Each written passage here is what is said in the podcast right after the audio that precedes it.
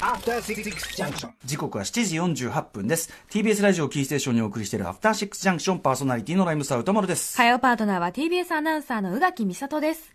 ここからはまだ名前がついていない日常の場面や感情に新たな名前を与え、声高に提唱していく、新概念提唱型投稿コーナー。火曜日にお送りしているのはこのコーナー、題して、疎遠になった友達、元友。いや、いよいよ元友の季節本格化じゃないですか、3月ね。まあまあ、続出すると言いますか、うん。も前はあんなに仲良しだったのにね、そう気づいたら疎遠になっていて、あと4月もね、まあその4月に最初に仲良かった人が夏ぐらいになるともうあれっていうこともありますからね、まあ本当に、なんていうか元友量産期入ってしまいましたね。う、そんな元友、えー、元友達にまつわるエピソードを紹介し、そのほろ苦さをごくごくと飲み干す味わい深いリスナー投稿コーナーでございます。えー、ということで今夜の元友エピソードをご紹介いたしましょう。ラジオネーム、働く方のももさん、男性の方からいただきました。元友というにはあまりに曖昧な記憶ですが、映画、チエリとチェリーを見ていてふと思い出したのでメールします。多くの人にとって最初の記憶は幼稚園ぐらいの頃だと思うのですが、私のその頃の記憶の中に一人友達がいます。名前は忘れました。その子は勝ち気でちょっと意地悪で、いつも私の手を引っ張って連れ回すような子でした。おっとりとしていて何事にものんびり屋だった私とは真逆の子なのですが、だからこそ私はその子が大好きだったと思います。原っぱでバッタを探したことや、河原で小さなカニを捕まえたこと、なぜかその子が怖くて入れないといった神社の鳥居を私が手を引っ張って二人でくぐったことなどを覚えています。しかし今こうやって思い出すと、あの小さな鳥居や原っぱは私の育った町ではない、どこか遠い違った場所なのです。そしてそのことの思い出はいつも暑い夏の出来事です。ひょっとしたらどこか旅行先で出会った子なのかもしれません。でも、幼かった私たちが旅行先で二人だけで遊ぶことがあるでしょうかそしてもう一つ覚えていること。それは別れの時です。公園のようなところで私を探すその子。黄色いブラウスを着て声を上げるその子になぜか私は声をかけませんでした。なぜ声をかけなかったのか。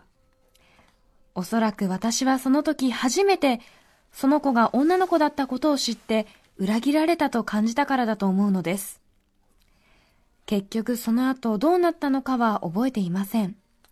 どうしてこれだけ時間が経っても私がこの光景を覚えているのかといえば、その時生まれて初めて罪悪感や後悔という気持ちを抱いたからなのです。実際に何があったのかを組み立てるには残っているパーツがあまりに少ないですし、写真一枚もないその女の子が本当にいたのかどうか、それすら疑ったこともあります。ひょっとしたら複数の記憶が混じっているのかもしれません。しかし、私を探すその女の子の心細げな顔と、ひまわりがプリントされたあの黄色いブラウスは、今でもはっきりとまぶたに焼き付いています。はい、ちょっとね、確かに今までの疎遠とはちょっと違う、ちょっと、すごい、ちょっとこう、なんていうの？ちょっとおぼろなというか、うん。あれ？もしかしたら。どこまでがね、現実かがちょっと定かじゃないのかもしんないけど、うん。ただその、必ず暑い。だから、まあ、例えば、く田舎に、おじいちゃんおばあちゃんの田舎に、うんえっ、と、その頃は里帰りしてて、そこの地元の子だとかっていう可能性はあるのかな。帰省するたびにっていう友達だったかもしれないし、ただちょっとね、そこに関しても定かじゃない。ちなみに働く方のももさんですね、僕、じ先日あれですね、あの、立川シネマシティのロボコップ 4K 上映の時にお声掛けいただきましたね。はい。そう、だから話したばっかだと思って、うん、あるんですけど、でもなんかこの、なんていうの？は本当小説みたいな感じじゃないですか、ね。この、私黄色いブラウスの女の子。あの、ホタルビの森へっていうああの漫画があって、それをすごく思い出したんですけど、な何の森へホタルビの森へっていう夏目友人帳を書いた人のうんうん作品なんですけど、それも、あの、帰省するたびに会う男の子と女の子の話なんです。女の子が帰省するたびにうん。神社、山の中で会う男の子がいて、うんうんうん。実はその子、あの、もののけなんですよ。なるほど。そうもののけともうんうんうん人ならざるものでなんかそんな感じもします。ねえちょっと無無無限の感じっていうかね。